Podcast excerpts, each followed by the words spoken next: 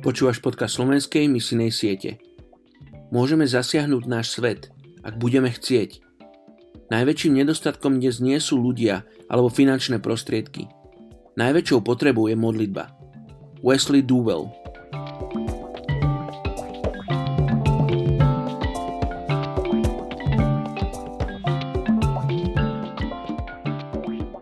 Izajáš, 44. kapitola, 22. verš. Zotriem tvoje zločiny ako oblak a ako mrak tvoje hriechy. Vráť sa ku mne, lebo som ťa vykúpil. Dnes sa budeme modliť za Kazachstan. Kazachstan má bohaté prírodné zdroje, ale príliš veľa tohto bohatstva zostáva vo vlastníctve mocnej elity.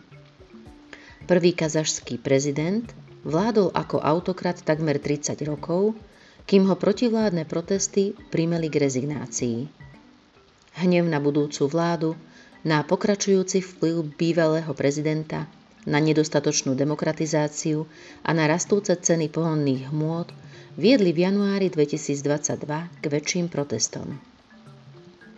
Kazašské jednotky spolu s Rusmi, Bielorusmi a ďalšími boli nasadené, aby ukončili protesty s brutálnymi následkami.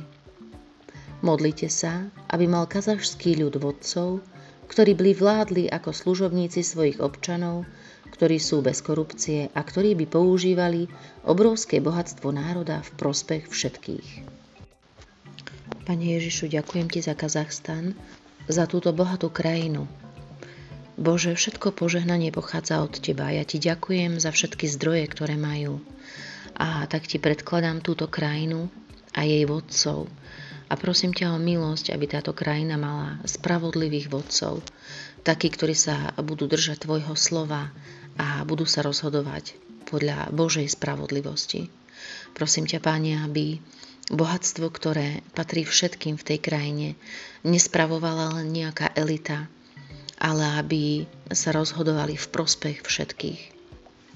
Tak ťa prosím, Páne, aby si im zapísal do srdc tvoj zákon, aby spoznávali Božie slovo, aby ním boli ovplyvňovaní a premieňaní. A, Pane, aby mali bázeň Božiu, ktorou by vládli v tejto krajine. Prosím ťa o milosť, Bože, aby sa ťa mohli spoznať aj vodcovia, aj obyčajní ľudia a aby si ich mohol požehnať a vyvyšujem Tvoje meno nad touto krajinou a žehnám im v mene Ježiš. Amen.